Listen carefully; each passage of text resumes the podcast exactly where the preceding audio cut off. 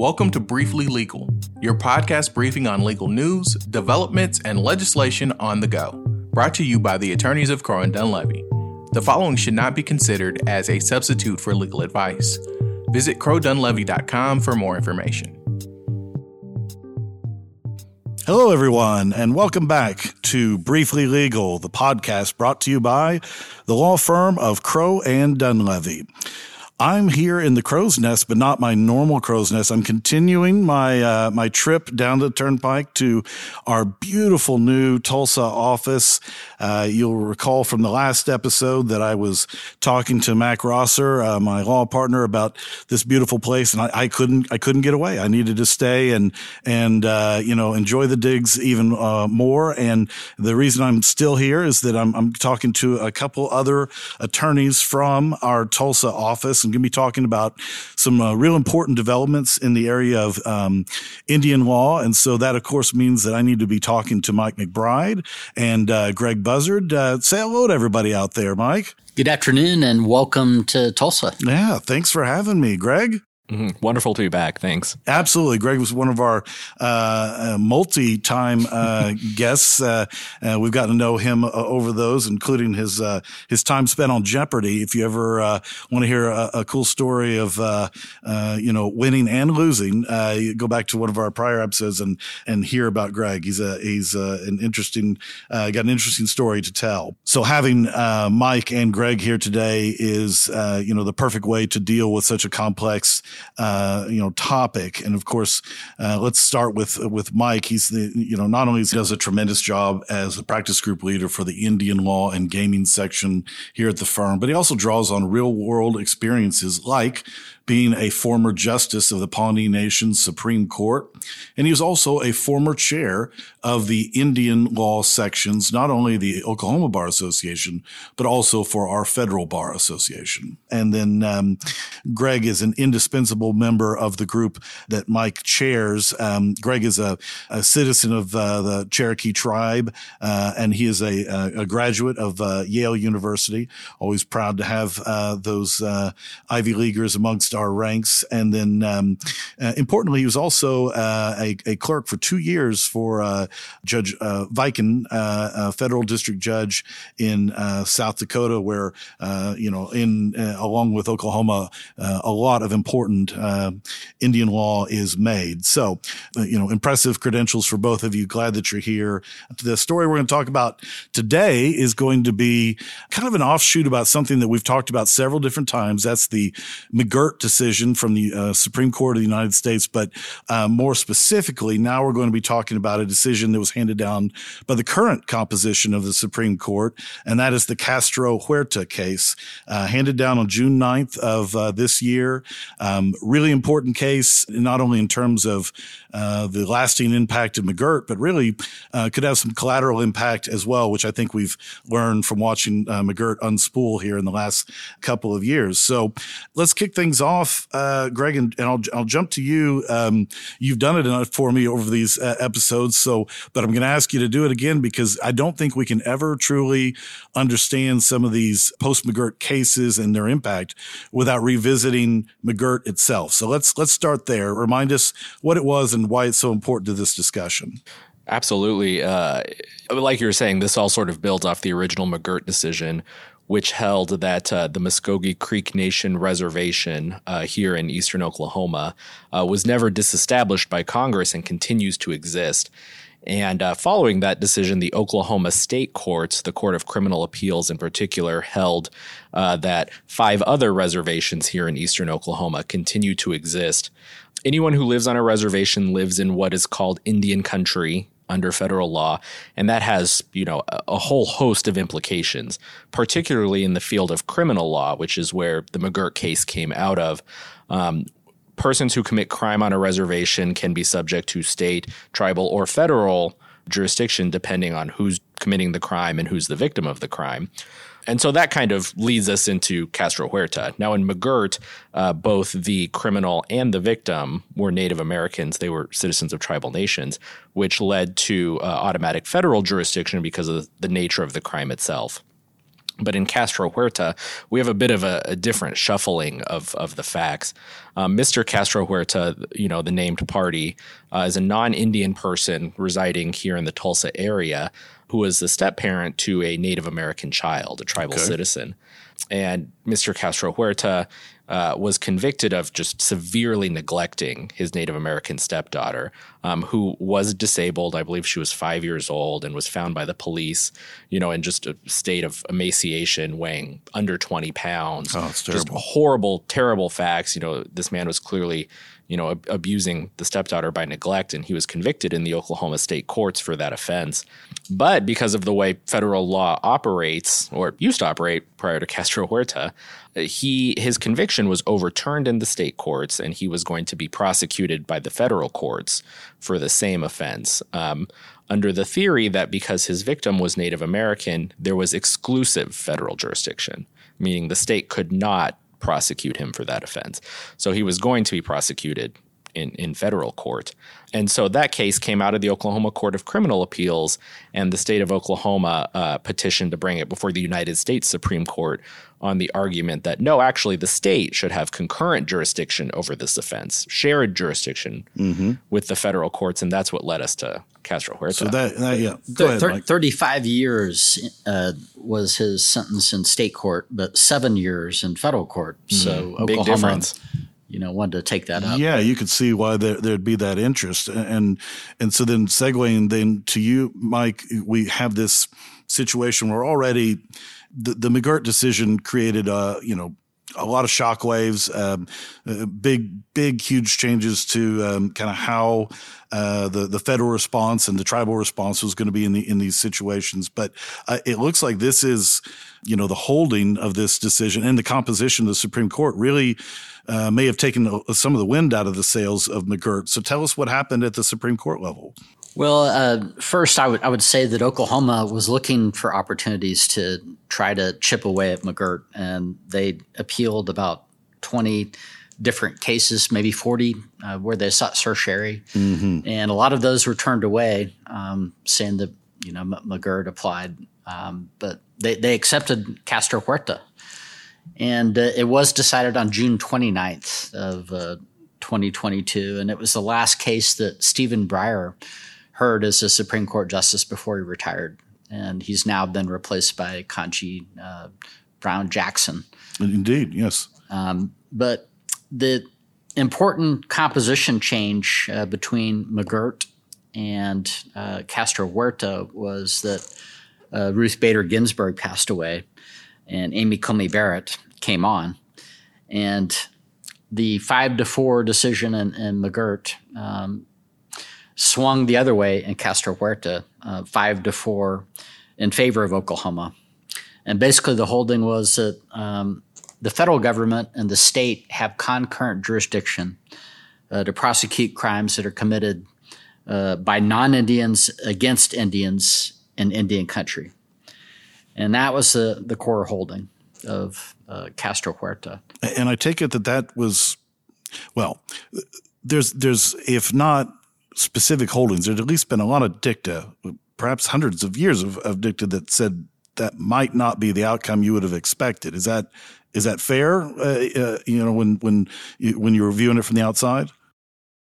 Well, it, it depends on which side you ask. I, that's um, fair enough. Know, as, yeah. as, as, a student and practitioner of federal Indian law, you know, for 30 years now, um, it, it, was a, a, great understanding going back to the Marshall trilogy of cases in the 1830s that um, Indian tribes, uh, you know, their their Indian country was separate and apart from uh, the state, and that was the assumption uh, throughout time. And Castro Huerta majority, uh, written by uh, Justice Kavanaugh, held that the previous cases, such as Worcester versus Georgia, um, that was just dicta, and that actually state sovereignty meant that an Indian tribe uh, within the, the state, um, the, the, the, state could still have concurrent jurisdiction over it, over, the, over those crimes. So I, I guess this, uh, uh Greg, this is probably one of those interesting situations there where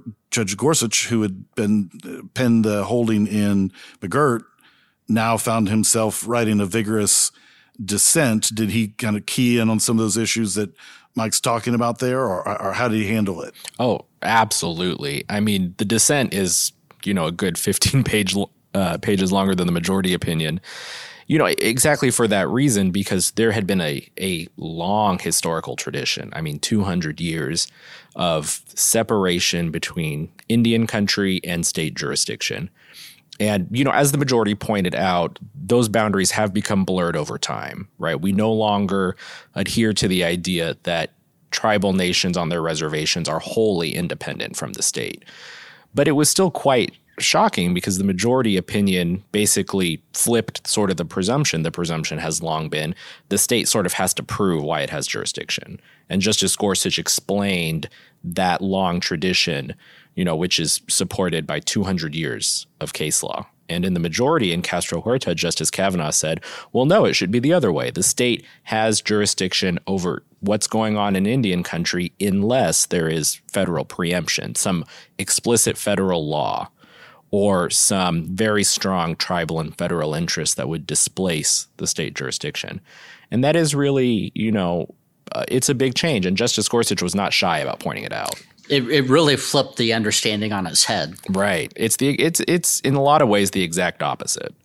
Well, and you mentioned the, these uh, the interests, and, mm. and Mike, I understand that there's a kind of a balancing test that gets imposed within Castro Huerta that was not unheard of. It had been used in other contexts, but this was perhaps a unique place to see that used. Tell us a little bit more about that. Well, there's a case called the uh, White Mountain Apache Tribe versus Bracker from about 1980, and it dealt with uh, taxes, and uh, that was where the the Bracker balancing test first came about, where you would look at the the federal and tribal interest as opposed to the state interest uh, that have a balancing test to, to see w- which one was was most important. And um, here, for the first time, they applied a, a balancing test to a criminal case, and uh, it is really shocking to a lot of uh, Indian law practitioners and uh, scholars. You know, to to see that flipped around. Uh, Greg, did you have a, a, similar reaction to that? And, and does it does it do you see that happen? Would, could it happen in other contexts? Well, absolutely, I, w- I was surprised. I mean, criminal jurisdiction is a part of the law where you need clear boundaries. You know, you need to know who can arrest, who can prosecute, who can punish, what jail you know is the offender going to. So to now have a situation where we're sort of doing this balancing test, like, well, what's the state interest? What's the federal interest? What's the tribal interest? Uh, you know, that just seems difficult and unwieldy. And, and and and to add on to that, I mean, we've we've litigated some of these balancing tests, and it's factually intensive. It requires a lot of legal resources. Expensive. Absolutely, and time consuming for the courts, litigants, and lawyers. Yeah, not not an arena criminal law where you would think that would be where you'd want to infuse that kind of test. Cut and dry. yeah, right, right. Well, and and there's other factors out there too. I've I've heard some discussion of um, uh, Public Law 280. Uh, you know, talk about that, Mike, and and uh, you know the the impact that'll have uh, as it relates to states being able to kind of work cooperatively with the consent of a tribe, and, and what, what what happens now in light of this decision. Well, Public Law 280 was a was first passed by Congress in 1953 and it, it happened during a, during a, a policy era uh, that was called termination, in which uh, Congress was passing a lot of laws um, that were uh, kind of hurtful to tribes. Some tribes were written out of existence by the stroke of the pen. But Public Law 280 basically um, gave states an opportunity to um, seek jurisdiction over Indian country, civil and criminal. And a number of states uh, exercised uh, the, um, the provisions of Public Law 280 to assume jurisdiction in, in Indian country. And there were ways that you could do that um, by by following the, the, strictures of the law. Things changed and policies changed in, in the 1960s uh, towards uh, you know, the Indian Civil Rights Act time period. There were amendments in 1968 that that changed Public Law 280 that said that if a state wanted to assume criminal or civil jurisdiction in Indian country, then it had to obtain the consent of the tribe. I see. And it's it's been that way ever since. And public law um, 280, you know, was well understood by uh, practitioners and and by the the criminal bar. You know that that's the way that you would assume jurisdiction in Indian country. But I can tell you, since 1968, no tribe has ever consented to giving up jurisdiction. I see. As a, a, matter of fact, you know, the opposite has happened numerous times where a state retrocedes jurisdiction over Indian country back to the federal government and the tribes. Right, you right. Know. Justice is, is expensive, and a lot of states realize, you know, it's going to cost a lot of, a lot of, of uh, law enforcement resources, criminal justice resources to you know patrol those areas and prosecute. Right. Well, this, it, you know, this was such an interesting thing. The reason Public Law 280 came up in Castro Huerta was because it just makes no sense for the Supreme Court to now say, well, the state had concurrent jurisdiction this whole time. Then what did we need Public Law 280 for? Right? Exactly. Right. Yeah. We had this pathway for a state to assume criminal jurisdiction in Indian country if that was the desire of, of the parties, of the state, of the tribe, of the federal government.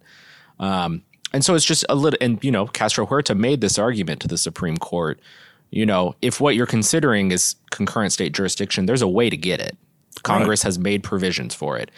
Um, you know, the Supreme Court just they were not convinced. Uh, Justice Kavanaugh wrote that just because this one law existed uh, did not mean that the original textual meaning of the relevant statutes could be overridden.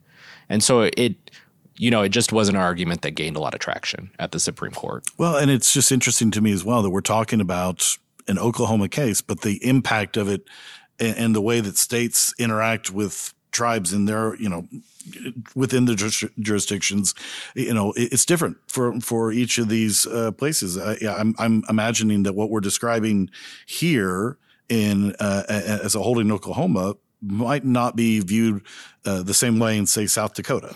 Well, th- that's it exactly. You know, and and I clerked for a federal judge in South Dakota, and I can tell you uh, this will be received very differently. The Oklahoma reservations post McGirt are very unique. You know, we're talking about huge chunks of land with large non-native majorities.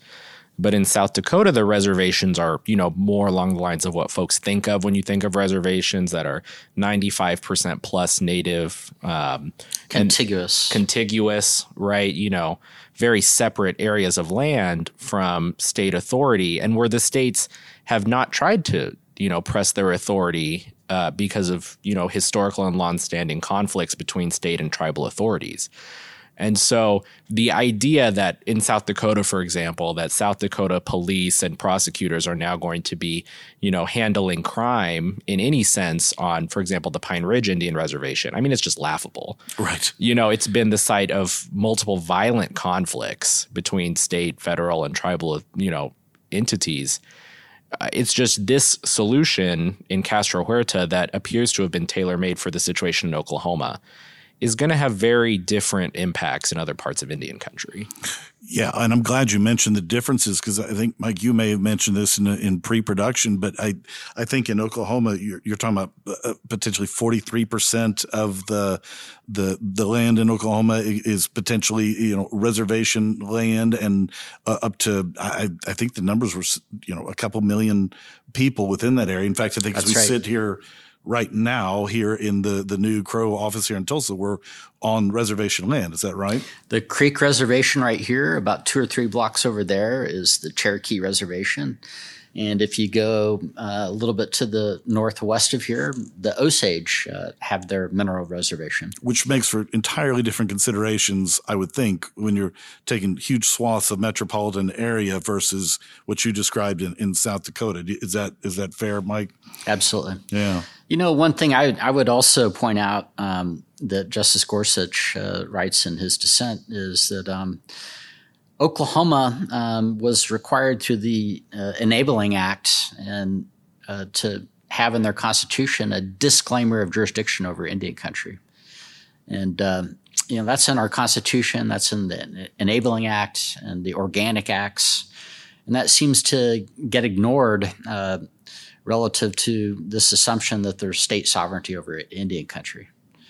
And I and I just want to say that you know I, I really think that this whole balancing test is going to be uh, fraught with uh, problems and make it very hard and unworkable. Um, to to apply this test. Yeah, I'm, I'm, I'm, wondering uh, as we kind of think about future considerations uh, and, and implications for this, Greg, kind of carrying off that thought from Mike. You know, do you see that Bracker test, you know, having other uh, impacts in, in even in other areas? Oh, absolutely. I mean.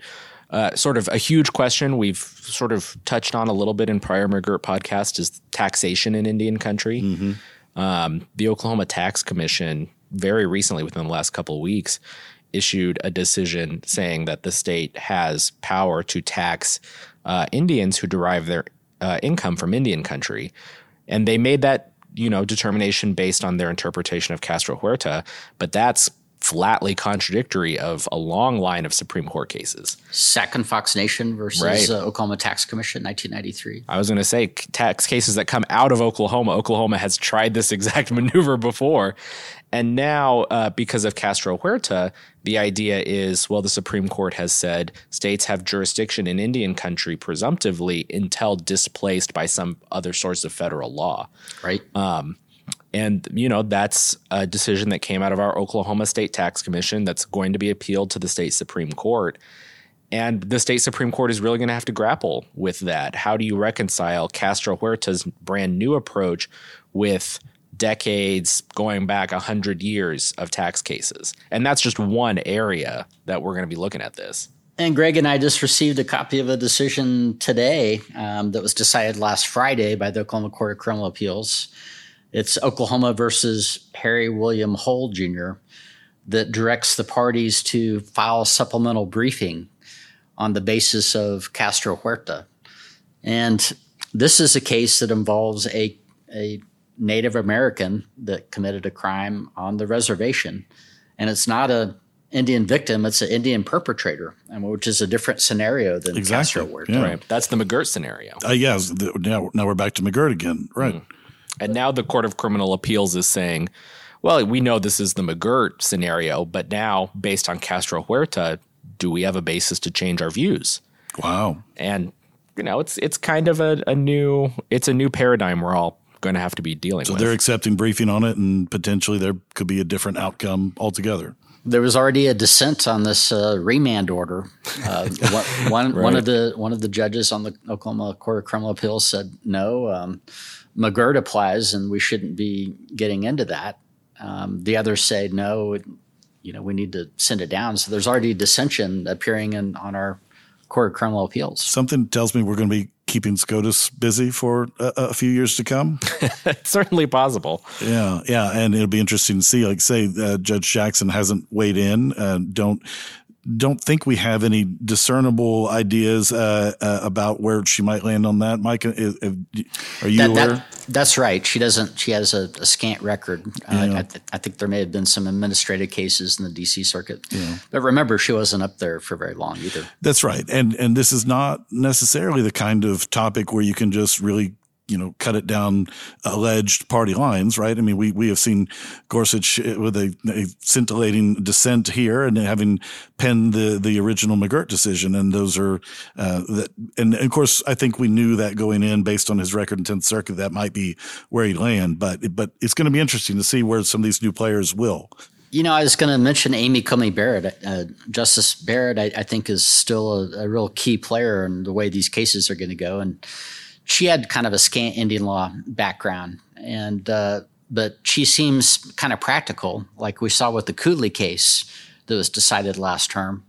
And she asked questions and uh, you know joined the the unanimous court to to find that a, a peace officer had jurisdiction on the the Crow tribe uh, reservation, you know, yeah. to stop and detain a, a non-Indian so stay tuned. That, that everyone's views may develop as as these uh, at times contrary decisions, at least um, when looking at past precedent, continue to be uh, be churned out. Um, any other practical implications? We talked about the tax, obviously the criminal law aspect of it. Anything else as you guys stare into the uh, the looking glass that we might see?